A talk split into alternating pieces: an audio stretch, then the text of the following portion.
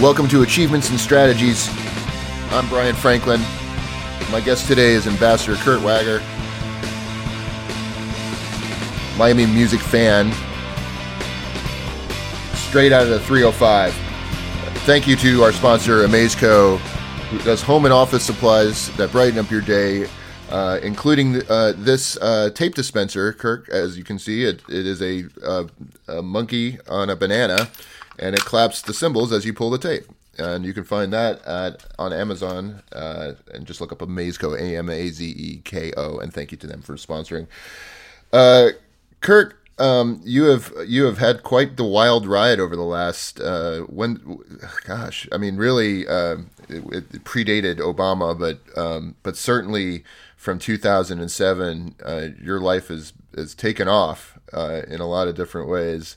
Um, uh, let's let's talk first talk about uh, you know we'll, we'll, kind of start with the uh, the ambassador thing and Obama, and then maybe go backwards and get to your you know where get to your uh, beginnings in in Canada.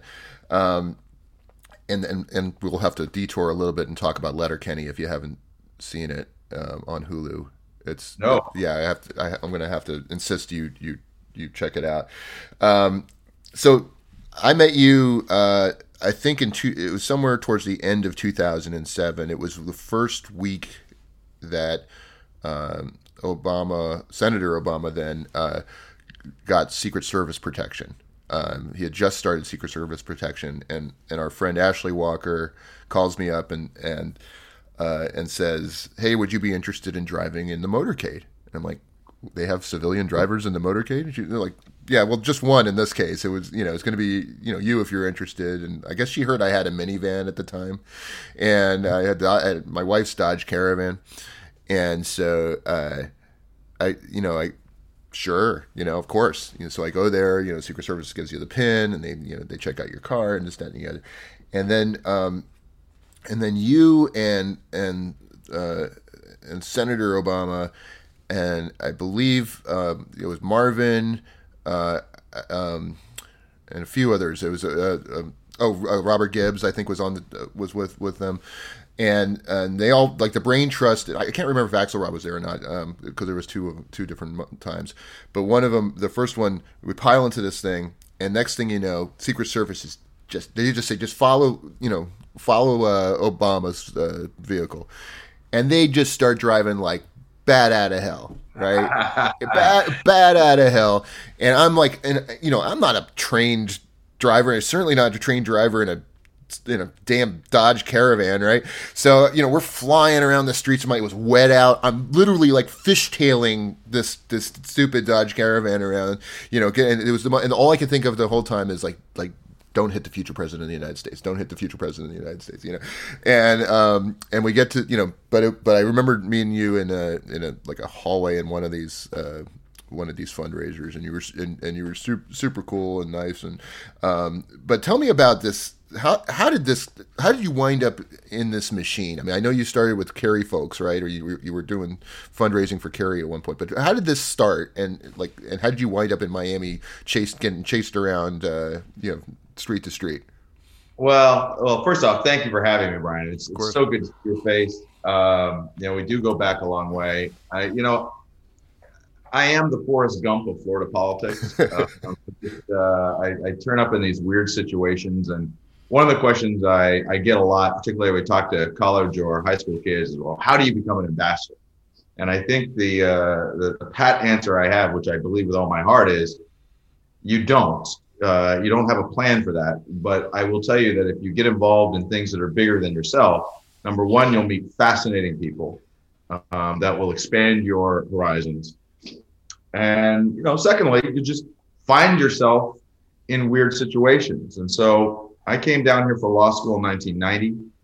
And when I started practicing in 93, I, and I moved to Florida not knowing anyone south of Washington, D.C. I went to college in upstate New York at a small Christian college uh, called Roberts Wesleyan College. And um, I came down here and I got involved doing insurance litigation after Hurricane Andrew. And the reason I'm giving you that backstory is because I got involved in the Florida Trial Lawyers. At the time, it was called the Academy of Florida Trial Lawyers. It's now called the Florida Justice Association. And what I found was just incredibly committed people to their communities. Obviously, lawyers, lawyers. Like if you wanted to learn how to really uh, represent folks, that's what you do. But I also saw these folks that were very involved um, in the political machine. Um, and while a lot of people, I think, derisively talk about folks who are involved in politics as if it's only for um, self-interest, most of these folks weren't. And so I had this weird practice of law. I wasn't a tort lawyer. I didn't do car crash cases. I didn't do med mal. I was like this nerd lawyer. But I found um, a team really to help. And it was bipartisan. I remember back in either 94 or 96 knocking on doors for uh, in a Republican uh, state Senate race hmm. uh, in a primary um, of someone who was just uh, better on the issues. And it was going to be a Republican seat, for example. Right. And then I eventually, in 98, um, I was involved through the trial lawyers in the Buddy MacKay campaign. And it was clear that he was going to get crushed. Um, and the trial lawyers just kept going in. And I was like, listen, man, I mean, I love him, but it's not going to happen. Um, but then what happened was the trial lawyers essentially stayed out of the 2000 presidential election until very, very late. Mm-hmm. And so I said, you know what? civil justice and access to the courts and you know a little guy having uh, a right a right to, to fight you know a global corporation is one of the top 10 reasons i'm a democrat but it's not the top five. And so i got very involved in the gore campaign uh, ended up being a baby gore lawyer. Um, after that i uh, ended up helping janet reno when she ran for governor. And uh, then I fell into the John Kerry world, mm-hmm. and I was his deputy finance chair for the primary, and became the Florida finance chairman of the DNC when we became the nominate nomination nominee. The irony was, um, I was still I, I, didn't even I didn't even have my green card at that point. Well, I had my green card, excuse me. Okay. I didn't have my citizenship, so I didn't get my citizenship until August of 2004. So I was the Florida finance chairman of the DNC unable to uh, vote for John Kerry in the primary, but I did vote for him in the general. And once you do that, you know, it's like one of the stops at Epcot. Everyone calls you after that. Yeah. So, and I've done it. I've, you know, I've helped out lots of Senate candidates and House candidates. I've done a couple state state races, but really, uh, my heart and my interests are, are, at the federal level, and for for a variety of reasons. And I got to know now, you know, now President Obama because he gave the speech at the Con- John Kerry's convention in 2004 and got to know him in 05 and 06 because he would come down to Florida. We had a bunch of races in Florida, congressional races, governor's race with Jim Davis. And he was the biggest draw in the Democratic Party. We became friends. Yeah, that that speech was was um, obviously critical to his career. I mean, I, I, at the time I was actually teaching AP government uh, at at a high school in Florida, and I, I would teach that speech. I would pull that up and just as as, as an example of what what it could be. You know, the, one of the great right. speeches in, in, American political history, in my opinion. Um, mm-hmm. So, so you wind up uh, part of the Obama team, um, and and you know, I was I was peripherally in, involved because I was working with Robert Wexler, Congressman Robert Wexler at the time, and he was you know the uh, I don't remember what the title was, but it was essentially the chief like Jewish. He was the campaign chairman. He was the campaign chairman. I was the finance chairman, and right. he was the campaign chairman. Okay, great. Um, yeah, but he was also like the, the the chief surrogate for like every synagogue, and you know, like he like he was the guy that was trying to convince um, everybody uh, else the truth, which is that he wasn't a you know a, a terrorist basically. Like that the, the, rumor mill uh, you know the, the machine on the politi- on the republican side was brutal to to uh, uh, to well uh, let me let me let me check you there brian. It wasn't okay. just on the uh, republican side. I mean i, I think that's that, right. There uh, was some some i mean listen primaries primaries are rough right. right? And that was that's right. You know my memory's fading. yeah. Uh, yeah and it took a long time it took a long time for like my family to forgive some some people as part of the, of the Clinton machine for for some of the things they were spreading around, but but whatever, uh, you know, bygones. And so um, so tell me about. Okay, so obviously he wins Florida. He wins Florida twice, actually, and uh, for his reelection, a great feat. But um, but he wins Florida. At, at what point in this in in the campaign? It's it's it's it's understood that many people that work on the campaigns wind up in in the in government in some form or fashion. A lot of people do. That's just what happens. Um, at what point, either in the campaign or after he gets elected, are you seriously thinking, "Hey, I'm going to be," you know, I'm not just going back to, to Wagner Law. I'm, I'm, I'm going to be working in government in some form or fashion, um, either on committees or, or, or later on, you know, when you're considered to be an ambassador. How does this work? Well, it, it's funny because, you know, each moment in time in all of our lives um, call for, for different decisions. And so on election day for John Kerry, for example, I don't know if you remember the fiasco that happened with exit polling, but um, I was flying to Boston with some friends uh, from here for election night, and we got all these numbers, and it looked like John Kerry was just going to crush it. Mm. And at the time, I think I was 32 and didn't have kids, um, and was, you know, thinking, wow, well, if he wins, maybe I should do something. Fast forward to 2008 and then 2009 I was not in a place in my life where I could afford to take a government salary despite wanting to help out. And I think the biggest misnomer is that just being someone who writes a check or volunteers in a campaign at a high level, it's an automatic. It's not. I think that when you go through a campaign with someone, and you know this, Brian, the relationships that you build and the trust that you you build across the campaign and you know from the people that are around the president who want to make sure that they've got people that they can count on that are smart, that are um, they're able to keep keep counsel and and you know keep things to themselves. Um, so when we won the first time, and and I, I would highlight for your listeners, I mean Barack Obama is the first Democrat to win Florida twice since Franklin Delano Roosevelt. So uh, it wasn't just unusual; uh, it was wow. Mm. Um, and after we won the second time, I, I, just wasn't in position to to go full time. I was honored to serve in a couple of uh, roles uh, with the uh, Import Export Bank, mm-hmm. Export Import Bank, actually. Uh, first on Sub-Saharan Africa, and then on the full advisory board, and help with um, getting the message out of one of the priorities in the first term, which was the National Export Initiative, which was trying to help small businesses export overseas to create jobs here. Um, but after we won the second time, I was at a different place in my life. And so I let the White House know that, and I believe the exact quote I said to Alyssa Mastromonaco, who was the deputy chief of staff at the time, I said, listen, being helpful to a campaign, I don't think qualifies you for jack shit, but you guys know me. And if you think that I could be someone um, that would be helpful to to the government, I would like to do it. I'd like to consider it, mm-hmm. and so that started the conversation. And, and uh, what? So, uh, when did you um, find out that you were, or how did you find out that you were being considered uh, for an ambassadorship? Or, or and and was there a choice? Like, was there any kind of like, here are the different things that you could possibly do? Which one appeals to you, or did or did they just drop? Hey, this is what we need. You know, can you do it? Well, I'll I'll say I was a little bit, um, I don't know, picky is the right word, but you know, I had my own law firm here for 16 years. My wife had her own law firm here that she had just started a few years before that and was really starting to do well. Mm-hmm. I was 43 at the time, and I don't come from wealth. I'm the first person in my family to go uh, to finish college, let alone law school. Um, and so I knew that I wanted to well, what I said to the White House directly was, listen, I, don't have an interest going to Europe because I don't know what a bilateral ambassador does in the context of EU and NATO. I said, I live in Miami. I don't golf. So sending, and I'm 43. So don't sending me to Costa Rica or Belize doesn't do anything for anybody. I said, I want to go someplace where I'm going to have to work hard. That's important to the president. Um, and I can learn. Um, and so there was a few countries mentioned.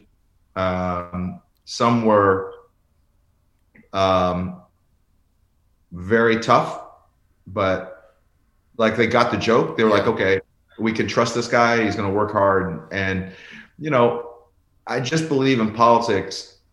You know, I can be as arrogant as the next guy when it comes to things that are in my very small, narrow um, window of experience. but I think my best skill is I know what I don't know, and and I think that you know in politics, in government, and life, frankly, humility is is lacked in abundance. And I and I try and I and I try and lead that way, whether it's a campaign or when I went to the, the embassy. So they mentioned Singapore and, and a couple of others. We said yes, we'd go to a couple of them. There was one that we said no to, just because yeah. I think that uh, my wife and I would have been a diplomatic incident waiting to happen.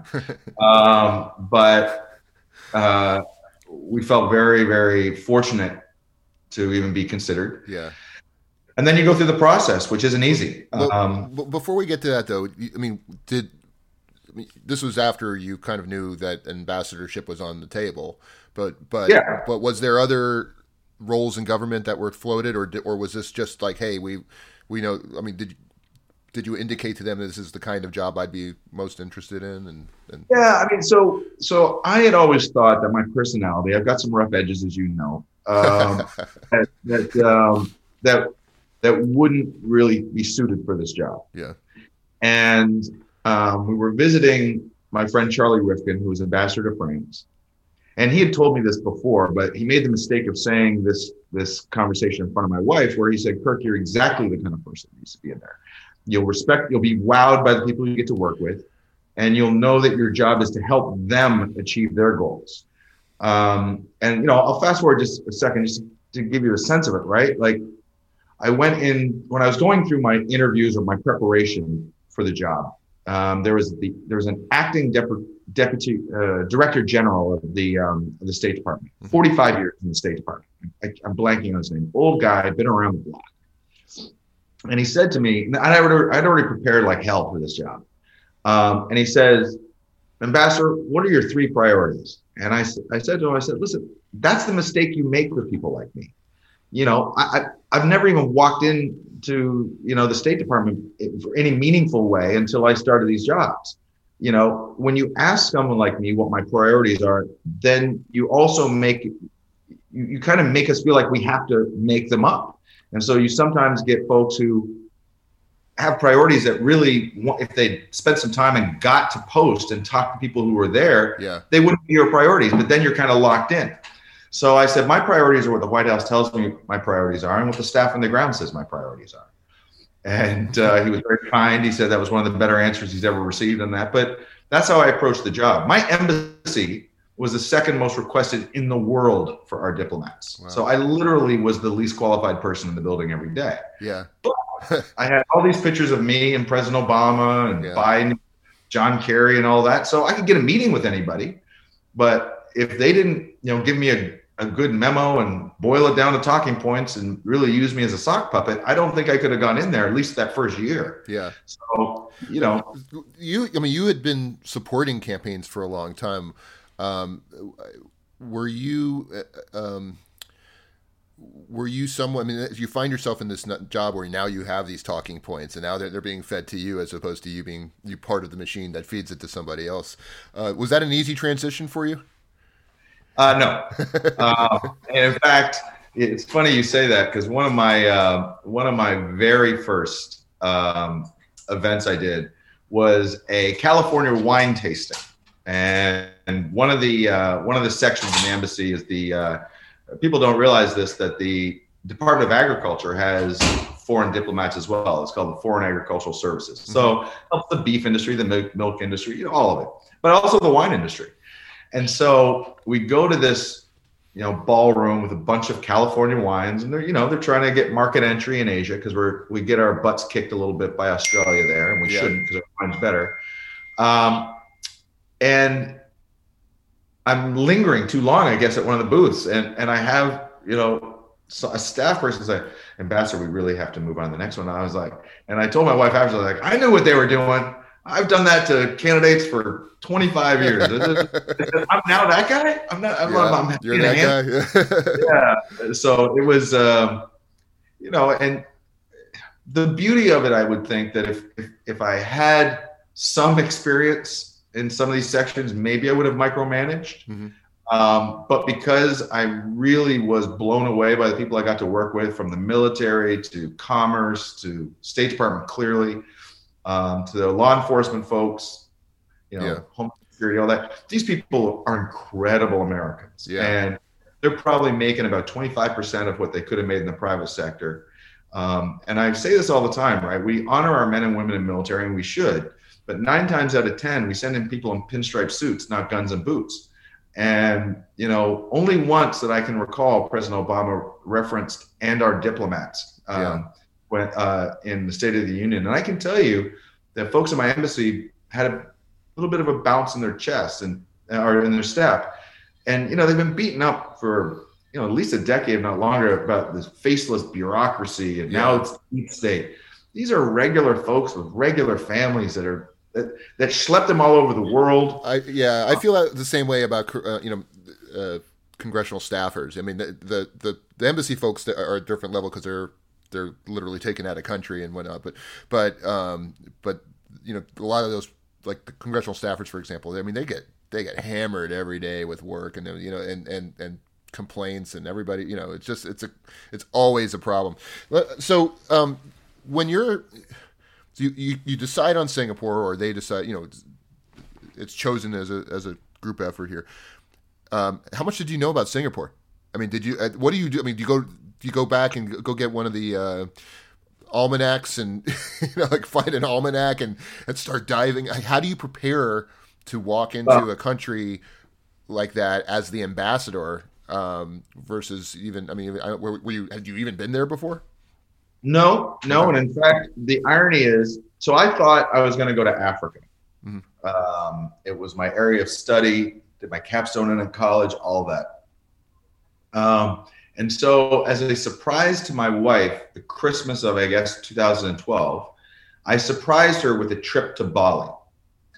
And the irony was, well, we're not going to see Asia for the next four years, so let's do it now in the intervening time, I found out that that Singapore would be where I was going, if I was lucky enough to be confirmed. And Bali is literally a two-hour flight from Singapore, Mm. and I was absolutely precluded from setting foot on property because it would have looked presumptuous to the Senate that I was there checking it out. Gotcha. So so I couldn't go. Um, that's number one. Number two, I had an unfair advantage that I don't know anybody who has served as ambassador had, and that is um, Ambassador Steve Green from Miami served at the end of the Clinton administration as ambassador to Singapore, continuing well into the Bush administration actually, and helped uh, really get the uh, Singapore U.S. free trade agreement passed. Um, and Steve, I'd known through the campaigns, um, and I I found myself not just a mentor, but he and his wife, um, you know, just still maintain their relationships in Singapore, Mhm. opened so many doors for me. Um, yes, you know, the time had changed, and now we have TPP and South China Sea and other issues. Yeah. Um, but any success that I was able to have, and Crystal as well, my wife, Yeah. was was really largely uh, due to having a, a- guide and a mentor and just a friend Mhm. for it. So, you know, I- you know, I used to say to my other friends who were serving in different countries, you know, you don't have a Steve, and I have a Steve. Yeah. So you were you were able to get briefed on a lot of what you were walking into uh, through Steve. Well, yeah. Yeah, and I, and I'll, let me let me go a little further too, Brian. I mean, I, you know, I was probably one of two or three people that were appointed uh, to serve in the second term as ambassadors that were known for their politics, not their policy, right? So I would say, you know, Patrick Gaspard, who went to South Africa, was the political director in the White House, and then went to the DNC as political director or executive director. Um, Rufus Gifford uh, went to uh, Denmark, and he was the national finance director for the campaign. So I knew that people would be more skeptical of me uh, being always a trial lawyer, and you know what does he know? Now, obviously, I have a I have a background that a lot of people didn't know about, but on paper, Mhm. um, I had to prove uh, that I was worthy of this appointment, and it was a huge responsibility. I felt, mm-hmm. um, and I also felt if something screwed up, I'd be the first person in the Senate called up to excoriate if if uh, if I got there and something happened. Yeah. So what the State Department does, or the government does, is they they pay for two trips to Washington to learn about uh, being an ambassador, and one is to attend ambassador school. Um, really? I knew that that wasn't going to be enough for me. And so on my own dime, um, I went I went to DC 12 of, out of 14 weeks in a row, and I'd usually go first thing on a Monday morning, first plane to DC, um, stay Tuesday night, and come back Tuesday evening, um, or or something like that. Like I'd be there for one night. Yeah. And I would go and you, and you have someone um, in the State Department who's your desk officer that they that Singapore is one of the countries that they, if not the country that they are responsible for, uh-huh. and they're kind of your lifeline back into the State Department when you're at embassy. Okay. And uh, just a phenomenal guy, Phil Loosely, still a friend. Uh, I think the world of him. Yeah. But I would come in there and I would go, okay, Phil, I'll be there. Uh, who do I meet today? And so I was going around door to door, walking into people's offices that even had a little bit of touch yeah. on Singapore because I'd exhausted pretty quickly the normal people you meet with. And this poor son of a bitch just had to find time for me because you know if I become ambassador, that's kind of a big deal there, right? Yeah. And and uh, so I went out of my way to be over prepared, um, and that helped me in my confirmation process, and clearly um, allowed me to to hit the ground running when I got to uh, Singapore. Did you uh, did Crystal and, and your kids join you uh, um, uh, immediately, or was that something that, that happened? Like you go there and, and kind of figure it out, and then and well, then bring the family. No, uh, my wife was was three weeks behind me. We we had our children while we were in Singapore. So uh, my son, uh, with my first wife, came and visited, spent the summers there, but mm-hmm. sadly was not there full time. Um, he was seven, and that's one of the reasons that it was very hard for me to decide whether or not I was actually going to serve. And one of the reasons that I didn't even consider it yeah. uh, in the first term. Um, and you know, you still it, it, and and it's also one of the reasons I worked as hard as I did in the job, right? Yeah. I mean, I think people think it's a cocktail party job, and I guess it can be. But if I was going to endure the cost of not being with my son on a daily basis, then by God, I was going to make it worth my time. Yeah. I was going to bust my ass. Yeah. That you know, and, and also you know, people would ask me every day almost, what are you going to do after the ambassadorship? And my answer was always the same, which is, I have no idea, but I think it'll be d- directly proportional to how much, how well I do in the job and how much I learn. Yeah. And I think true. So, and also when you have a job which has a finish line, you know, you're like, I can work 100 hours a week, which is not an exaggeration. I can work 100 hours a week when I know there's a stop date and then I know that I can you know hibernate for a few weeks and get my legs under me. Was it 100% so, certain that you like if um if if uh, Hillary had won in in uh, 2016 was there a chance that you would have stayed or was it just a kind of a given that this is this ends on you know in 2017 for you no matter what? Oh, we were we were we were done. Okay. we were done. Um, and you know, I think that had well, frankly, even in Republican administrations, generally speaking, they allow the ambassadors some some as late as May to let your kids finish school. Yeah. Um, this was really unusual in the sense that uh, they said we had to be out by the time he that Trump took the oath. Um, we had plane tickets uh, to come back on the Monday, I guess Sunday night Singapore time, mm-hmm. um, and uh, we were traveling with a three-year-old and a six-month-old and um, we said, listen, just give us two more days. Um, we won't speak on behalf of the new administration. You can take me off payroll, whatever. And they said, no, you had to be out. And it extended our flight time by 12 hours with a three, a six month old and a three year old. So um, we didn't start off on good footing, uh, thinking about the uh, the Trump administration yeah. based on. Yeah. And Shocking. Shocking. You know, I, we had a seven hour layover in LAX yeah. with children. I mean, my wife was cussing. Oh, yeah. you know? yeah. Shocking that they treated. Uh, well, I want to, we'll talk about the Trump, the changes in, in the Trump administration. I want to get your thoughts on that. But uh, so when you got to so when you got to Singapore and now you're in this new job, this crazy new job, um, what what were some of the things that surprised you about the job itself? Like you had been, you went to ambassador school, you talked to ambassadors, but when you got on the ground, what was what what were some of the things that um, either in the what the role that you had to play or the challenges that you faced um, uh, that that kind of shocked you? Well, I mean, every day was was new. Um, you know the the authority that that ambassadors have because you are the personal representative of the president of the United States is something that doesn't really click in until you get there. Mm-hmm. Um, there were things that only I could sign off on before you know members of my embassy did things. Mm-hmm. Um, I outranked every single cabinet secretary. So when John Kerry would come out, um, his security. So in an armored car, the the seat behind the passenger side is where the principal is supposed to stay because you have your security guard there or your security person and you're behind them. Mm-hmm. Um, and you know, listen, I, I, I get the role I had, but I'm still Kirk Wagar, right? Yeah. It's John John Kerry, the Secretary of State. But it, it baffled me the first time that um, he came out and his security person talked to my security person and said, Ambassador, would it be okay if the if the secretary sits in that seat and you sit next to him, but on the other side of where you're? I was like, uh, yeah. I mean, that's fine. yeah. Um, but I used to mess with John all the time. I was like, just to be clear, I report through, not to you. Are we? Are we cool? We cool? um, you know, um, but you know, I think that was that was one thing. I think I think what disappointed me uh, the most was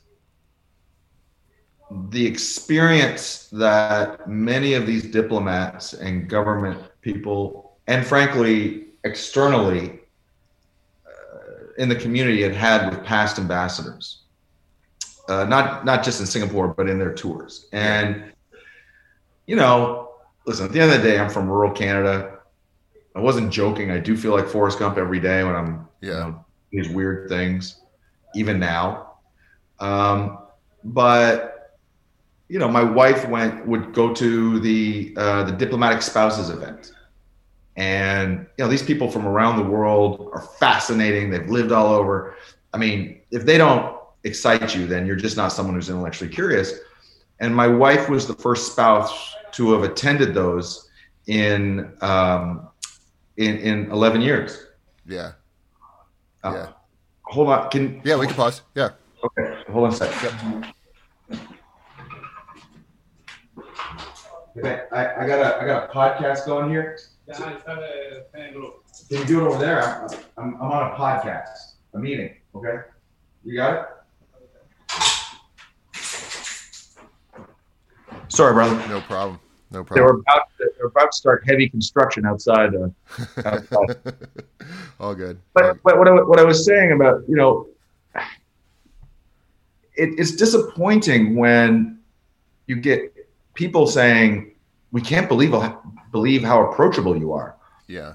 Can't believe how down to earth you are. It's like, isn't that like a minimum? Yeah. Right. Like like, you know, you talk about one of the stories that's out lately is about the uh, the the attrition rate of people of color in the State Department. They hire well, but they don't stay that stay as long as, um, frankly, uh, people who look like us. Mm-hmm. Um, and you know, I, I, well, my theme for my time uh, as ambassador was there are five things that make America is it five or four? I'll, I'll, we'll see.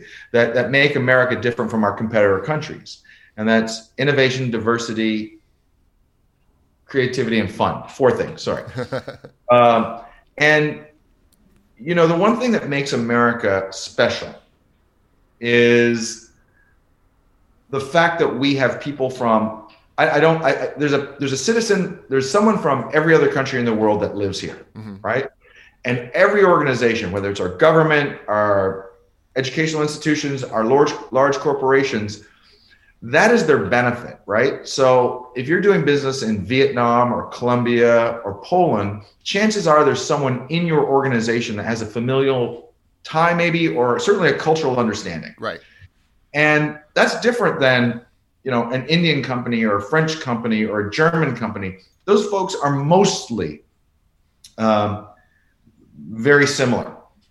And our diversity is our strength. And I can tell you, um, our diplomats and particularly our military shows that part of America, right? Yeah. Like we would have aircraft carriers come in a few times a year, and that's like 3,800 people uh, on a floating city. Um, and they look like America, you know, women in leadership, people of color, um, uh, the first Vietnamese person to ever um, uh, command a ship that went into Vietnam uh, was someone I worked with, H.B. Le. Mm-hmm. Um, you know, it's that, that's what. Yeah. That, that's we are. You know, we weren't set up to be you know the center of the wheel on a global economy or a global world. It happened by accident, but that's what happened. Yeah. Uh, and it's not just you know that that all the money goes through Swift accounts and all that. It's more than that. Um, so that's something that I, I, really wish that Americans understood yeah. better. That our diversity is if that's what makes America exceptional. Is Singapore? Um, I mean, it, I, I, understand it as a financial hub and, and as a uh, technologically advanced city. I mean, I've, I've read read at least that much, but um, I don't I don't know much about its diversity. Um, I would imagine that there's a lot of people from other countries uh, that, from a business standpoint, but um, but it, is it a, is it a diverse place? I mean, is it a place that's used to um, people of color, for example, and and you know and and was that an it was that um, you know an issue for you and Chris, Crystal at all um, going in? Well, uh, no, I, I, you know I don't no, no. Okay. Um, Singapore is 75% ethnic Chinese, mm-hmm. um, but mostly Southern Chinese. Um, so um, there are people who emigrated out of China. Mm-hmm. Uh, it's about 14% Malay Muslim and about 9% Tamil Indian, Southern Southern India. Um, and then you have, you know, there's two types of people who think about Singapore if they think about it at all those who think of it as a cute little country of five and a half million people, or those who I think get the joke, who see it really at least the capital of the 10 countries of Southeast Asia, which is called ASEAN. Um, and that's 650 million people, where you've got, um, you know, 65% under 40 years old, uh, I think 50% under 25. Wow. Um, where it's dynamic. And, and then Singapore is also the largest foreign direct investor into China, Indonesia, and India. Um, so I often say that I don't know of another city in the world that touches the level of economy opportunity as Singapore because you've got Australia, and New Zealand there. Obviously, they're engaged with China obviously India, and also to a lesser extent, but becoming more, a lot of stuff happens in the Middle East and, and at least North Africa mm-hmm. from there. Uh, and what they were able to do was make sure that if there's a hint of corruption, people pay dearly for it. Um, and so I and I used to tell you know their ministers who would say, well, you know, we're a small country, don't make anything. So, you know, the, your ability to export your rule of law is worth more than 10,000 oil fields. Huh. And I believe that. Interesting. Um, and so when our companies, for example, do business in a Vietnam, they generally do it with a Singaporean entity, the financing there, the legal is there. Yeah. So it lowers the risk for our businesses doing business in Vietnam or in Indonesia or, or in India.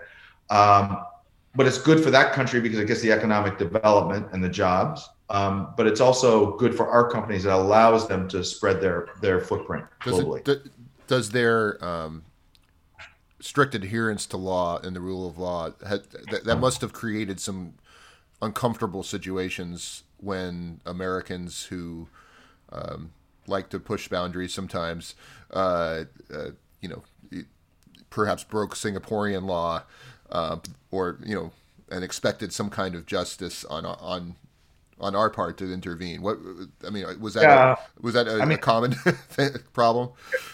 everyone, everyone uh, of a certain age remembers the Michael Fay case where um, there was this uh, privileged kid, and he was, uh, who had lived in Singapore a very long time, so knew the rules. Um, I uh, defaced some government buildings with, I think it was anti anti government graffiti, but it was graffiti. Mm-hmm. And you know, the story goes from people who were around at the time that it may have it may have been uh, possible to have made it less of a global story, but then President Clinton, you know, to his credit, fighting for a citizen, called their punishment, which is a caning, which is brutal, yeah, um, barbaric.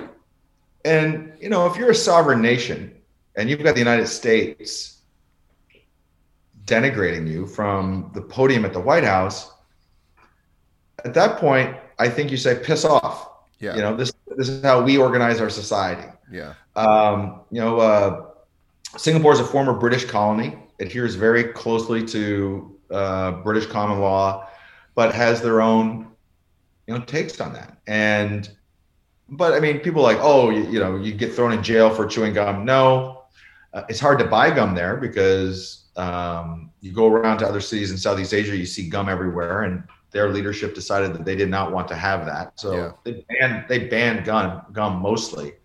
Um, but you know, if you get caught spitting it out, you'll probably get a two hundred dollar ticket. Mm-hmm. Um, but I think that people misunderstand about Singapore is at least up until the more recent generation or two, this was a social contract that Singaporeans, um,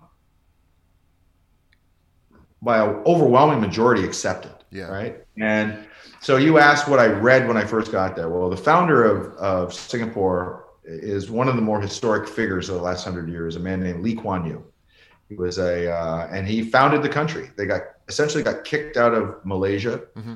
um, because uh, Singapore had special status in this Muslim world because it was mostly ethnic Chinese. Um, and Malaysia kicked them out, assuming they would crawl back on Malaysia's terms. Now, I'm giving you the Singaporean perspective. Sure. Malaysia yeah. has a different one. And uh, the first Prime Minister Lee, because his son is currently Prime Minister now, the first Prime Minister Lee said, We're going to make this work. Mm-hmm. So for the first 25 years of Singapore's existence, he was the prime minister. He was a uh, Cambridge educated lawyer, as was his wife. Um, but he wrote a book, which is only about a thousand pages, but I read it. Uh, and it, it's called From Third World to First World. And so the, the shorthand is this is a this was a sleepy fishing village, which is a little bit hyperbolic, um, to this global power. Um, but I do think, you know, I think one of the reasons that Crystal and I were so comfortable there, getting back to your earlier question, is like Miami, it's a confluence of cultures, right? So here it's different cultures, but there, you know, the Philippines, uh, Thailand, Vietnam, India, China, yeah. and then you have a whole host of people that have worked in Russia or Africa, certainly Europe. And you know, if you're going to an event or a dinner party and you're not learning something, well, then you're not you're talking too much. Yeah. Um, and that confluence of culture, right? It, it, it infuses your food. Yeah. Food infuses your art, your your uh, your fashion, and your dinner conversation. Yeah. And I think that's one of the reasons I love Miami like I do. Yeah. Um, but I think it's one of the it, it, was one of the things that made our time there a little easier. Yeah. Different culture, but that's who we are. We like that. Did you um were, were there any notable uh, faux pas that you that you can remember where you, you culturally just uh, stepped in it? Um, and you can say no. I just I was just curious. No, no, I'm trying to think. I mean, I, I could. I for those of for those listeners of yours that that know that Al Kamen. So Al Kamen uh, writes a essentially a gossip column for the Washington Post. Uh-huh. Um, I got in there twice. Uh, one for doing karaoke, because um, I do like karaoke. Um, and the comments were a little like, you know, this like this is why you shouldn't have donors or whatever. And you know, everyone who's served in Asia is like, wait a minute, he was doing karaoke in Asia. Yeah, uh, he, what he, you do. uh, and and as far as I know, they'd never. And this was at a big event. They'd Yeah. never seen a U.S. ambassador do that. So I was like, soft power diplomacy, baby. yeah, Um, and then the other thing I got into got into Kamen's column for was um, I quoted uh, LL Cool J when I was talking about American foreign policy in uh, in Asia. So good, um, good on you, man. well, I, I, I think it, I think it applied. I was on CNBC, and I'm not a morning person, uh, and it was like six o'clock in the morning, and uh, they asked me, you know, the the so the the the, the way that the policy was phrased in the first term was called uh, pivot to Asia, and then it was called rebalance to Asia as Yeah. it evolved. Um, so it implied, I, I don't think it was very artfully messaged, branded, but so it implied that we had been away and Yeah. we're coming back. And the reality is, the reason why Asia is what it is today, particularly South and Southeast Asia, but really all of Asia, is the safety and security that American military has provided uh, over the last 70 years in that region. I mean, it is a, it has kept the sea lanes open. It's kept piracy mostly away. Um, you know, even during the Cold War, you know, Ru- you know, we let Russian ships go through as long as they weren't messing around. yeah, Um, and you know, other countries don't do that, right? And so when she said, you know, you know, so the U.S. is finally turning its attention to Asia. Is that right, Ambassador? And I said, you know, as the great American philosopher says, "Don't call it a comeback. We've been here for years." and to her credit, she got it. She goes, "Did you just describe American foreign policy by quoting LL?" And I said, "I sure Uh, did." You know, I, we we haven't spent a lot of time uh, with each other, but I am uh, I, I am a you know a Facebook fan of yours, and and, and it, why does this not? It just doesn't shock me at all. It's it's fantastic. You know, like like like knowing you through Facebook mostly. I it, it's not surprising, but it's it's awesome. How, tell me, uh, let's go to your. Um, you, you grew up uh, was it Toronto uh, or Oh, it's a it's a it's a it's a town an hour outside of Ottawa. oh okay For for those of you who don't know, is the capital of Canada, but it's um, town of about five thousand people. It's Yeah. called Perth, just like the one uh, in Australia is. We're both named after the one in Scotland. uh huh Um, and it uh, my father was a ship's captain, so he uh, was home in the winters when things were frozen over, but would uh, go to the Northwest Territories, which is uh, Alaska level latitude, um, for the summers. for fishing or uh, was no, he? he was, he was basically a truck driver on water. He Okay. would uh, uh, bring unrefined crude down from the uh, Beaufort Sea uh, and then take stuff up. To, pushed and pulled barges for Yeah. his career.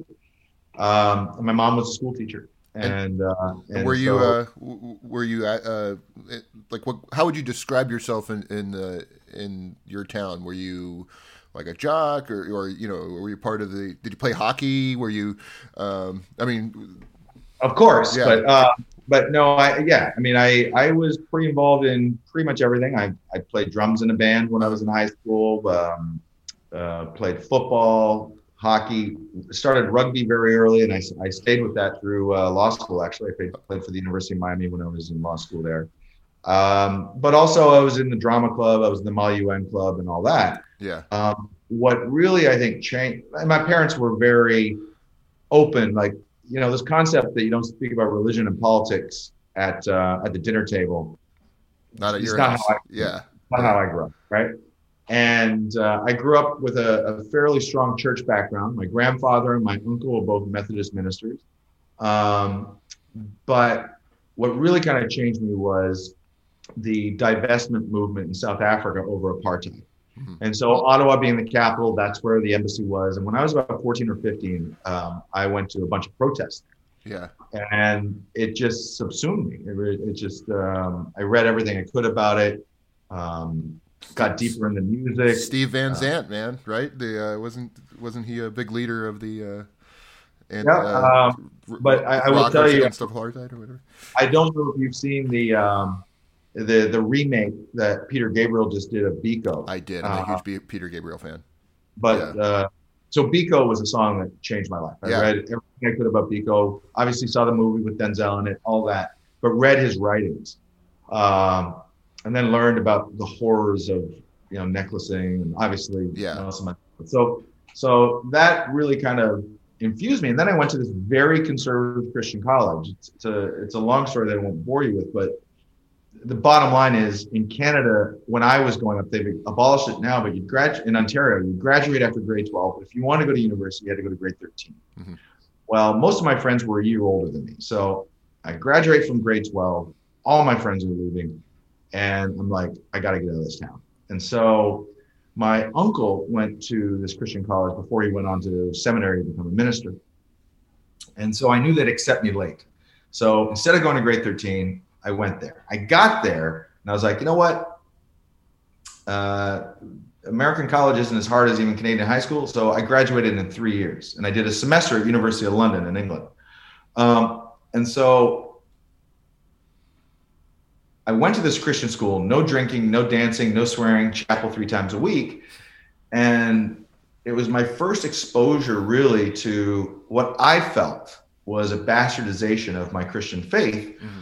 Um, like I, I learned about helping your neighbor and helping the poor and, you know, all yeah. of those things, you know, you know, what you do to the least of my brother, you do to me.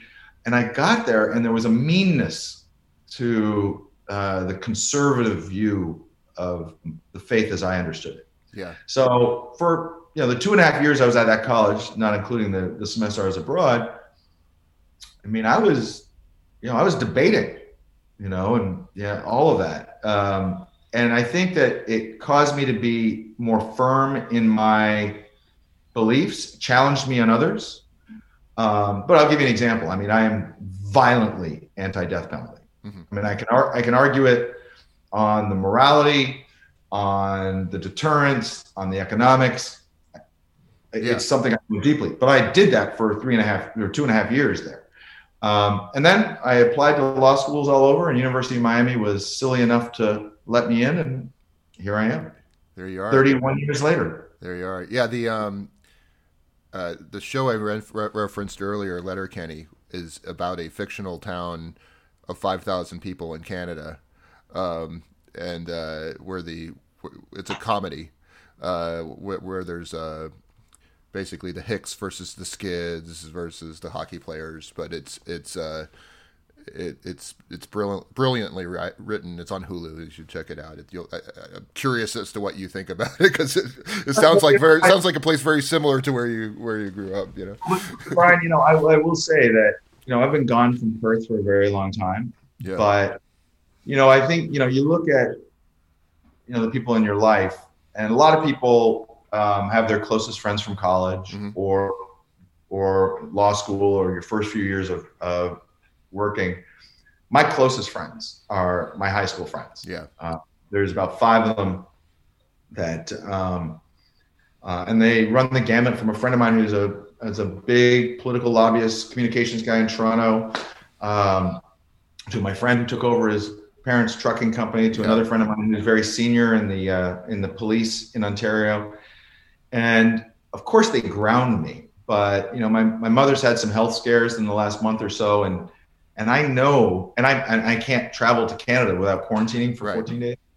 Um, I know that I can depend on them in a way that, you know, as an only child, I mean, it's, yeah. it's you know, it's um, so I feel very blessed. Uh, you know, my wife's from Des Moines. I'm from rural Canada. Yeah. So you know, I know what you mean. I I didn't you know I I didn't grow up in a small town. I I mean I I traveled I was bounced around and uh, uh, quite a bit, but um, but most of my formative, you know, my middle school and high school years were were, were in Irvine, and not the Irvine that people know today, because back then it was like this, it was orange groves and strawberry fields, and this, you know, kind of hyper developed town in the middle of them, um, and two major marine bases.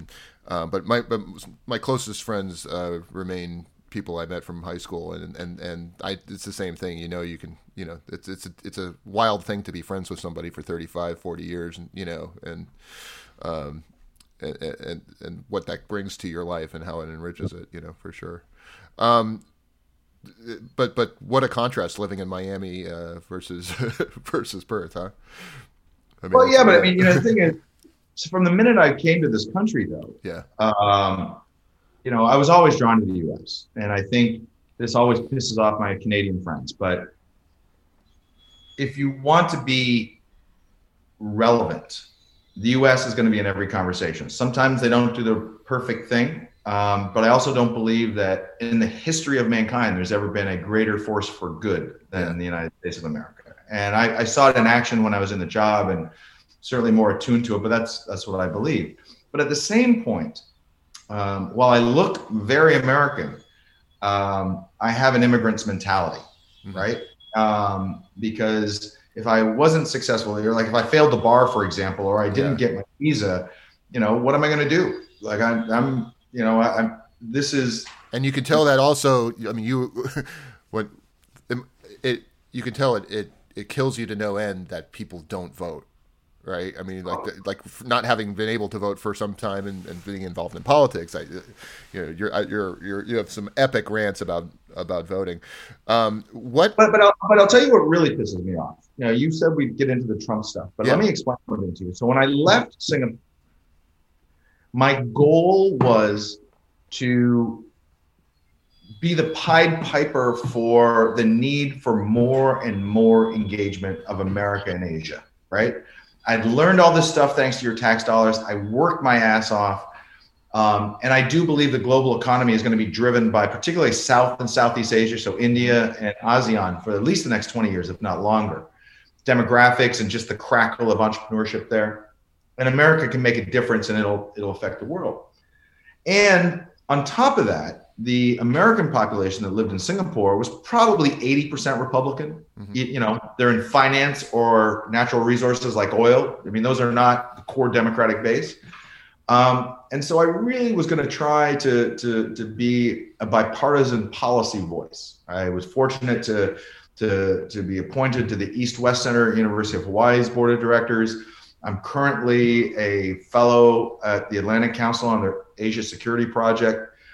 Um, and you know that was really what I wanted to do. But the very first weekend we were home, the Muslim ban came into effect. And as an immigrant, knowing what people overseas look to America for, mm-hmm. it was such a denigration. Yeah. Of, I mean, I mean, I, like America will not would not and did not have the moral authority that it should have had during the Trump presidency because of things like that. Yeah. Right. My best friend, best man at my wedding, my son's godfather, uh, is Mo Elleithee. You may know him. He was the communications director of the DNC for a while. Um, he runs the. He's the director of the Georgetown School of Public Service and Politics. Yeah. Um, but his his full name is Muhammad Ali Elleithee. Um, he's born in Jersey, raised in Tempe, Arizona, yeah. right? But I, but I, you know, and then you had the Sikh gentleman, I think in Kansas, that was shot because people thought he was a Muslim. I mean, yeah, this was so not.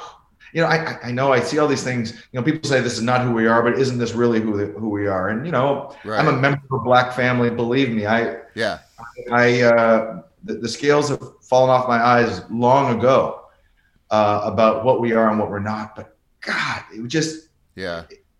You know, he, he is it repairable? Is do you think do you think um, now that Biden's there and that you know we're repealing some of the, the stupidity uh, of our decisions in the last four years? Um, uh, do you think that um, the perception uh, from uh, overseas can can be repaired, or or is that trust going to just take a long time to redevelop? Well, I used to say during the Trump presidency, the question is whether or not the damage was permanent or not. And I didn't think it was. Okay. Um, and I still don't. However, um, I do think that until we have two parties that are rational, um, it, it, will be hard to trust us long term again, right? Because, you know, in a parliamentary system, when a new government takes over, you know things change radically our system is supposed to be more slower paced but what is now the republican party um, is not the republican party that you know i guess grew up with since i got to this country in 1987 right mm-hmm. i mean Where's the Dick Lugars? Where's the Bob Doles? Where is, you know, um, you know, folks like that. Even people who are radically conservative, like Don Nickles and people like that. They were rational. They were they were rational on a daily basis, even in their conservatism, right? I mean, yeah. I mean, yeah. listen, you know, there's nobody who can look at um, Ted Cruz and Josh Hawley and not realize that they're not only they're full of shit, they're playing they're playing to the lowest common denominator with no regard for what happens either domestically or abroad for raw power. And you know, the Republicans that I know are pissed off about it, but they don't control the party right now. And so I worry about that. So I worry about that. So, so one of the things that you're doing now uh, is advising entities uh, on how to do business in Asia, or conversely, how to Asian entities how to do business in in in America. Um, how does this lack of stability because we don't have two parties that are that are predictable, um, at least. How does this? How does that inform your advice to them? And maybe I'm asking for things that you give for money, but but but but but. like no, I, so, so so I think the one thing that you know, so one thing we haven't touched upon was I probably had the most commercial post in the world, mm-hmm. right? There's 4,600 American businesses that are based in Singapore that do regional work out there. Everything from Harley to Microsoft to Facebook to LinkedIn to Caterpillar. Mm-hmm. And one of the things that our businesses get uh, lectured on, country by country, is that we don't respect the business culture and traditions or you know, even rhythm of business in their countries. And the irony of that is um, businesses that come here are even less attuned to the differences in our system culturally. And the South is different from the Mountain West, which is different from the Northeast, which is in, in all of those things. Yeah. So, and, and, a lot of these places have someone who went to Harvard Business School or MIT or Stanford, so they think they know America. And of course, that's not the America that they are going to be plunged into if they're opening a factory in Kansas. Mm-hmm. Um, so, that is one thing that, you know, when you talk about stability, you know, governors and mayors, by and large, are very, very important. Um, more so than you know a member of com- uh, com- uh, Congress who's probably not a chairman, right? Um, you know, if you're if there's 435 of you and you're like your seniority is that you're like at number 400, right? Ain't a lot you can do. Yeah. You know, you know, you get on TV like this Lauren Boebert person, or even some people on the Democratic side, you can't really do much. Yeah. Right. Uh, senators are a little different, but not much. But governors and mayors, um, and in some cases, school board members, um, really are the uh, the people who do the work. And so, you know, one of the things I, I try and tell people, I represent a very large Canadian pension fund. They just did a huge investment in Seattle. I said, you know, you guys really should meet the mayor. Like, yeah, I mean, you don't want anything, but the, the point is your first call to someone like that shouldn't be when you know one of your employees has a DUI and kills somebody. I mean, like it, like it, like have a relationship, have a relationship, yeah, right? And if, yeah. and if, a, if they have a uh, a um, charity that fits with your priorities, you know, like a lot of these companies have women and girls things. So if they have a women and girls thing, mm-hmm. maybe something that you can, you know, you can support. Like, yeah, you know, and and um, so it's things like that I try and do. Now in overseas, and it's not just in Asia, but mostly in Asia, just because of where I'm from. But one of the things I try and help, especially SMEs, small and medium companies, is understanding what our government does to help businesses overseas. Mm-hmm. Right? Um, Department of Commerce has the Foreign Commercial Services, which is at almost every single embassy around the world. State Department has the Economic Bureau that helps on policy. And that's uh, and, and, and these the the former is to just help businesses navigate the legal framework and in those some of that. Okay. Some of it is to find a, a qualified distributor. Um, some of it is so singapore for example is kind of the vegas of, of asia in a sense of all the trade shows are there. Mm-hmm. so one of the things i would do that most ambassadors i guess didn't was i would walk the floors uh, and stop at american booths and say, hey, you know, how you doing? Is, is the Commerce Department helping you meet with possible yeah. uh, customers or you need a distributor out here, these guys know who they are. So here's a dirty little secret about embassies. So my my commercial services was about 15 people, pretty large one because of what we did. Four of them were American diplomats that rotate through every three, four, five years, depending on mm-hmm. the tour. The rest of them are Singaporeans. And these are like the the guy who handled the aerospace account for us had been doing it for 25 years. And Singapore has one of the most major air shows in the world. Uh-huh. Uh, in 2014, it was the second most uh, most deals signed by American businesses of any air show. Bigger than Paris, bigger than uh, Farnborough in the UK. It was a biggie. Yeah. Um, and so that's that's the kind of thing. But at those at those um, trade shows, so, so for example, in Florida, our Department of Commerce got commercialized or privatized. A few years ago. So we have Enterprise Florida here. So Enterprise Florida, generally speaking, will have a booth at these bigger shows and bring small companies from Florida to attend these shows and help them with meetings. So like that's that's what I that's what I, I try and evangelize about, right? Yeah. Um, a few more questions. Uh, so, well, first, in your current business, do you um, is it more Asians looking to do business in the United States, or more, more uh, uh, Americans looking to do business overseas? What's do you have a, a primary focus, or is it? It's, I mean, it's just how it's evolved. Yeah. Uh, you know, uh, to to be blunt, I think that um, I'm getting more calls from overseas, not just Asia, mm-hmm. um, because of the change administration, and folks know, you know, that, that you know we have a lot of friends there yeah. that are doing God's work. Yeah.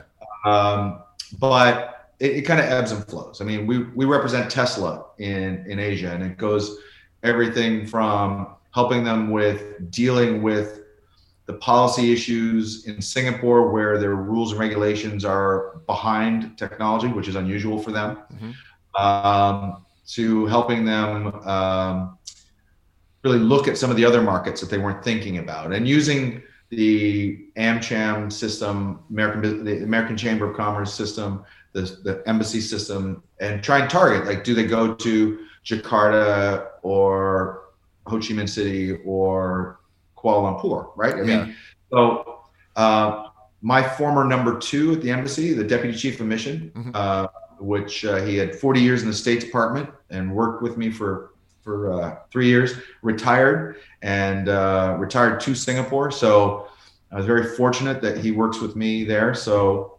we kind of have uh, two legs of the stool, and it's a lot of fun. Would you ever do it again? Would you ever go if, they, if, if you you you were one of the first people on the uh, Kamala uh, for for president uh, uh, uh campaign uh, that I knew of, and and um, you, it must have been a thrill to see her on the ticket and a, and a bigger thrill to win. But but bottom line is is that you know she knows you. And, and, and so does the and, and so does the president. I'm sure. Um, would would if they called and said, "Hey, we you know we'd like you to like you to take this post, would you would you do it again? Would you be an ambassador again?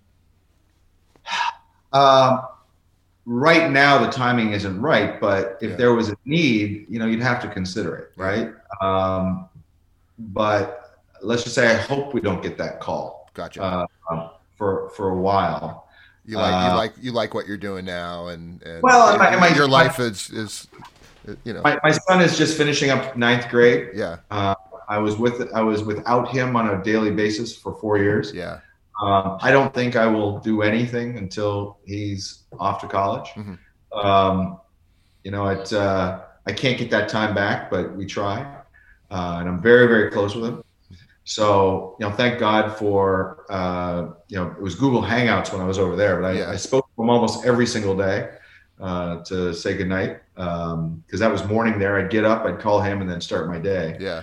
Um, so that would be that would be one thing, and you know, every administration is different, and it probably would have been easier for me to get a position in 09 than it was in 13 because most of Obama people were not in a position to uproot their lives. And so a lot of the people who served in the first term of Obama, not not in his circle, not in the White House, but in the agencies, yeah, A lot of people who've been around but weren't necessarily um, with him in the primary, and that's fine. So it's okay.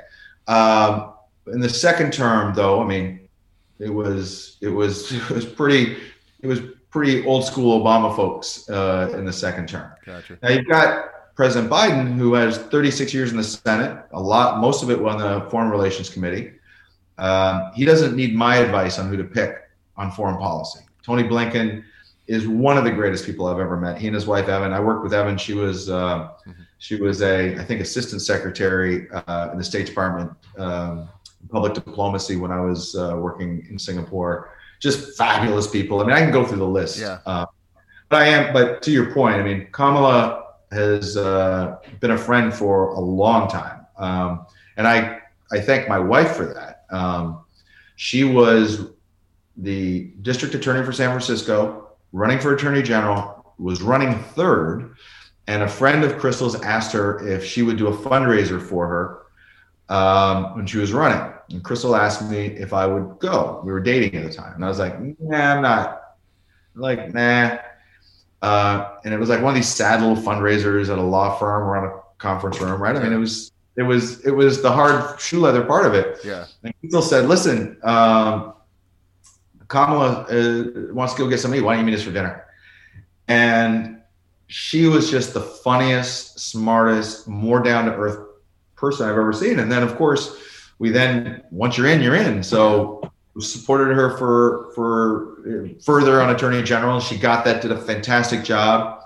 Um, she was asked to serve as the attorney general after Holder left. Said she wasn't finished her job in California. Ran for Senate. Mm-hmm. Um, we helped her there, and uh, you know, her and her husband Doug. Doug's become a very good friend. Mm-hmm. I mean, you know, I try and explain to folks. I mean, you know, listen, I, I know a lot of these people. I've met most of them. That you know, over the years, it just happens, right? It's not. It's nothing. Again, it's the Forrest Gump thing. Not like, wow, I'm awesome, but she's she's just she's just us, yeah. right? I mean, you yeah. know, I mean, so so I'm very excited she's there. Um, and I'm very happy with. Uh, I mean, despite us supporting Kamala in the primaries wholeheartedly, um, it is impossible to not look at this administration and this president and say he is the right man for this moment in history, for right sure. person for this moment. For sure. So let's talk about one more uh, politician, and and that is uh, Crystal.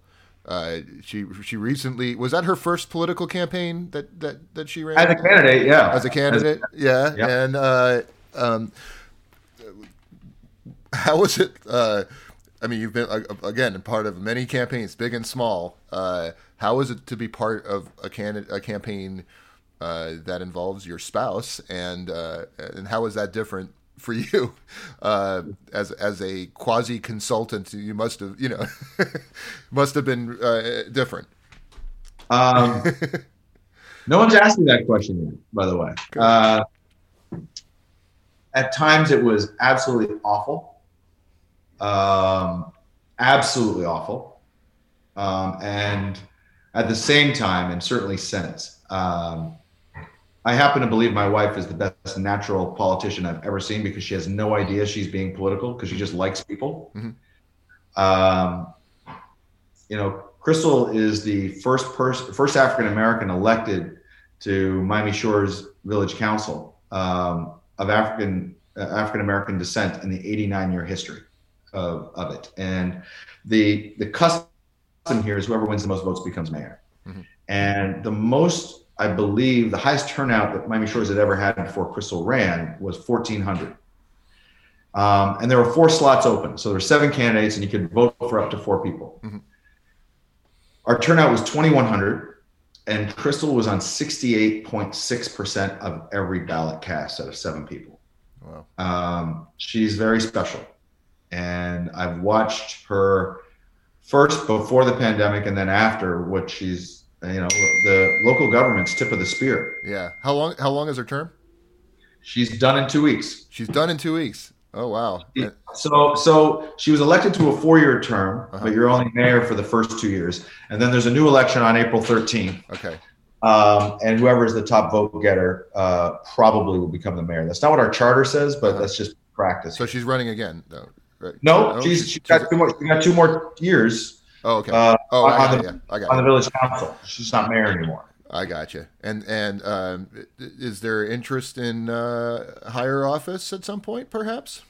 Um, well, there's people who have interest in her. I will yeah. tell you. Okay. Uh, she she was heavily recruited to uh, think about some things coming up um, for a multitude of reasons. Not the least of which is that you know we have a four four and a seven year old.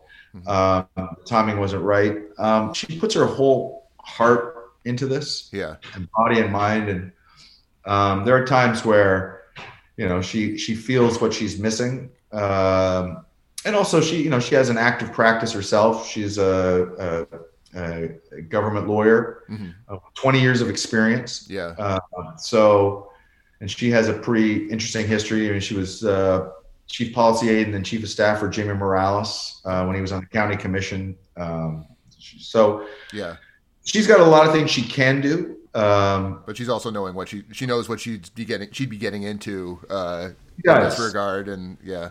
What was we got, lot, we, got lot of, we got, a lot of, calls from DC yeah. uh, right after the last election, and uh, she she she considered it because, as I said, it's like what you asked about would would I serve again? It's you, you got to listen, but yeah, um, it's not my decision to make. But yeah, I will tell you on the consultant stuff, there was a couple of times where.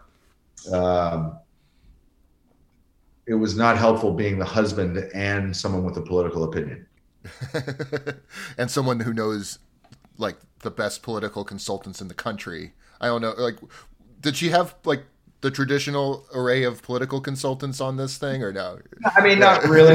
um, I, I, we're very proud. I, am sure you know Cedric McMinn. Um, Cedric, uh, you know, worked on the Obama campaign, all those things he started his own uh, campaign shop, and Crystal was his first client. Um, and uh, he's, he's he's he's fantastic. Yeah. Um, but I'll give you I'll give you one story. So Crystal went to this meeting. Um, it was the former Democratic Club meeting. I think I couldn't go. I might have been traveling. And so somebody who'd lived in Miami Shores for literally 50 years says, well, you know, this house looking, you know, so and so is going to win this, that, and the other. And Crystal, you're running seventh out of seven. You've got no shot. Yeah. And my wife came back and she was like, listen, I'm not trying to run be first, but I mean, yeah, you know, um, but that's always the case, right? I mean, how many There's people? There's always somebody that you know that that thinks their convention, their experience in conventional wisdom's uh, a uh, um, a, a sure lock on the future. And but, but, my wife busted her ass, right? I mean, she knocked on more doors than anybody I think that's ever ran for anything up here. Yeah, and you know, and, and as you know, that matters. And uh, anyway, so I'm glad that one's over. Uh, whatever she whatever she decides, uh, I'll be supportive. It's uh, it's nice. Uh, you know, it, it's funny. We sometimes talk about she went from being the ambassador's wife to I'm now the first gentleman of Miami Shore. Miami Shore, so, that's great. Yeah. So well, At least for a couple more weeks. Well, two more quick questions. One is how I have to ask you about the fashion because you're arguably the best dressed uh, uh, uh, in. I mean, I know a lot of people in politics, and I've never seen somebody with the fashion that you have. Where did that come from, right? And can you help me? uh, My, well, I, desperately, desperately in need of help. I, I have mastered like you know, uh, lazy surfer chic, you know, but but we all without, without, without, being a surfer, you know. Um, where, where did this? Where does was that a lifelong thing? Is that something that came out of just being in Miami and and always, always? I mean, I, you know, I'd be in this rural town wearing, you know, pink uh, Ralph Lauren pants that I pulled up and wearing Sperry topsiders. Uh, yeah with with pop collar back in the '80s, and, and it was you know. And, was that yeah. just? I mean, was that something your friends? I mean, it had to come from somewhere, right? Was it? I mean, I, you know, it, I think that most. I mean, I, the question is, did they influence me, or did we gravitate to each other? I, you know, I mean, yeah. Um, people all the time will say to Crystal, "It's like, well, you've got him dressed." She's like, "No, no, no, I'm with him because this is how he dressed." Yeah. Right? Like, like, you know, it's, uh, oh, you know, that it's always a question, but I think it's just it's like a hobby. Well, it's the need to be an ind- individual and express yeah. yourself. Yeah. I mean, um, you know, if if if I had more talent, I'd be a painter or a singer or whatever. But this is how I express myself, and I like fun. Um, yeah. There was one store that used to have profiles of their customers, and mine was um, high end fun. Yeah. So, so if it's something a little wacky, and believe me, I've, I've made some questionable choices, and some some some don't hold up uh, yeah. over time. Uh, but I think I think I, just being fun and and the one thing I used to love in politics, Brian, that you know you go to these national finance committee meetings in D.C. generally, and everyone's wearing a charcoal suit with a yellow tie. Yeah. And, and you know monochromatic socks and really boring shoes and you know yeah. we'd roll, we'd roll in and you know before crystal after crystal you know i remember one time people going miami's here. I was like yes i am. Yeah. Yes i am. Yeah you know it's just i my my father is was more like you an excellent dresser you know, uh, would would outshine the doctors that he was selling to and, and you know often and and in that regard. And it, it's just a, a, a muscle that i did not inherit you know and i mean I, the two things that you have you can play drums and and uh, I, I, can play other instruments but i could but but i can't play drums and i can't seem to just f- fig- I, I, need a stylist kirk. I just well i think i, think I don't want to overstate my drumming skills either. I mean it, it's pretty humbling. My son just turned 15 yeah. But probably two years ago he surpassed my best day. Yeah. Now are you still trying I haven't played. A, I haven't played in a while, um, but my son is incredibly talented. Yeah, incredibly proud. Um, but it's it's it's humbling when like a 13 year old is just killing you. Yeah, I hear you. Now, if he could pick better music, I'd be pretty. I don't need to hear Tool anymore. Right. What what, what, what, are we, what are we listening? What what, what is in your uh, wheelhouse? Like, what's your? Uh, you mentioned Peter Gabriel earlier. What's do you have? Yeah, I, mean, I, I, I generally skew to you know the the, the comfortable ones. I mean, my wife and I watched the Grammys, and we had a list of people we wanted to to listen to. But I mean, yeah, listen, you know, I I vacillate between I, I can listen to Tribe or Roots all day. Um, uh, I have a LL Cool J Pandora station that that cycles through that that yeah. genre. But on the other side, I listen to a lot of Ben Folds. Um, U2 when I need to, but yeah, there's there's nothing that uh, and also like some obscure stuff like Hothouse Flowers and yeah. uh, John Hiatt. But you know, if I really need uh, something to for me to be in my head, I'm going to listen to uh, Les Mis soundtrack. Gotcha. Well, I not to cross promote myself, but um, but uh, earlier podcasts, uh, the drum you might like the drummer from Interpol, Sam Fogarino. Uh, oh, I love Interpol. Oh yeah, if you yeah. love Interpol, you have to listen to this. Uh, um, and he's from Miami. He was part of the Miami Miami rock scene. Uh, the Holy Terrors uh, was was his band prior. Um, but did that, and uh, a guy named Matt Pond is uh, we're, we're putting out this uh, this next week, and uh, so we'll have to. I'll, I'll, send you some links, but you have to check it out. Ambassador Kirk Wagar, thank you so much for for being so generous with your time today, and and um, and just a, a, really fascinating. I could go on for another hour, but um, but I appreciate uh, uh, you coming on, and, and hopefully we'll talk again. I appreciate it very much, Brian. Thanks so much.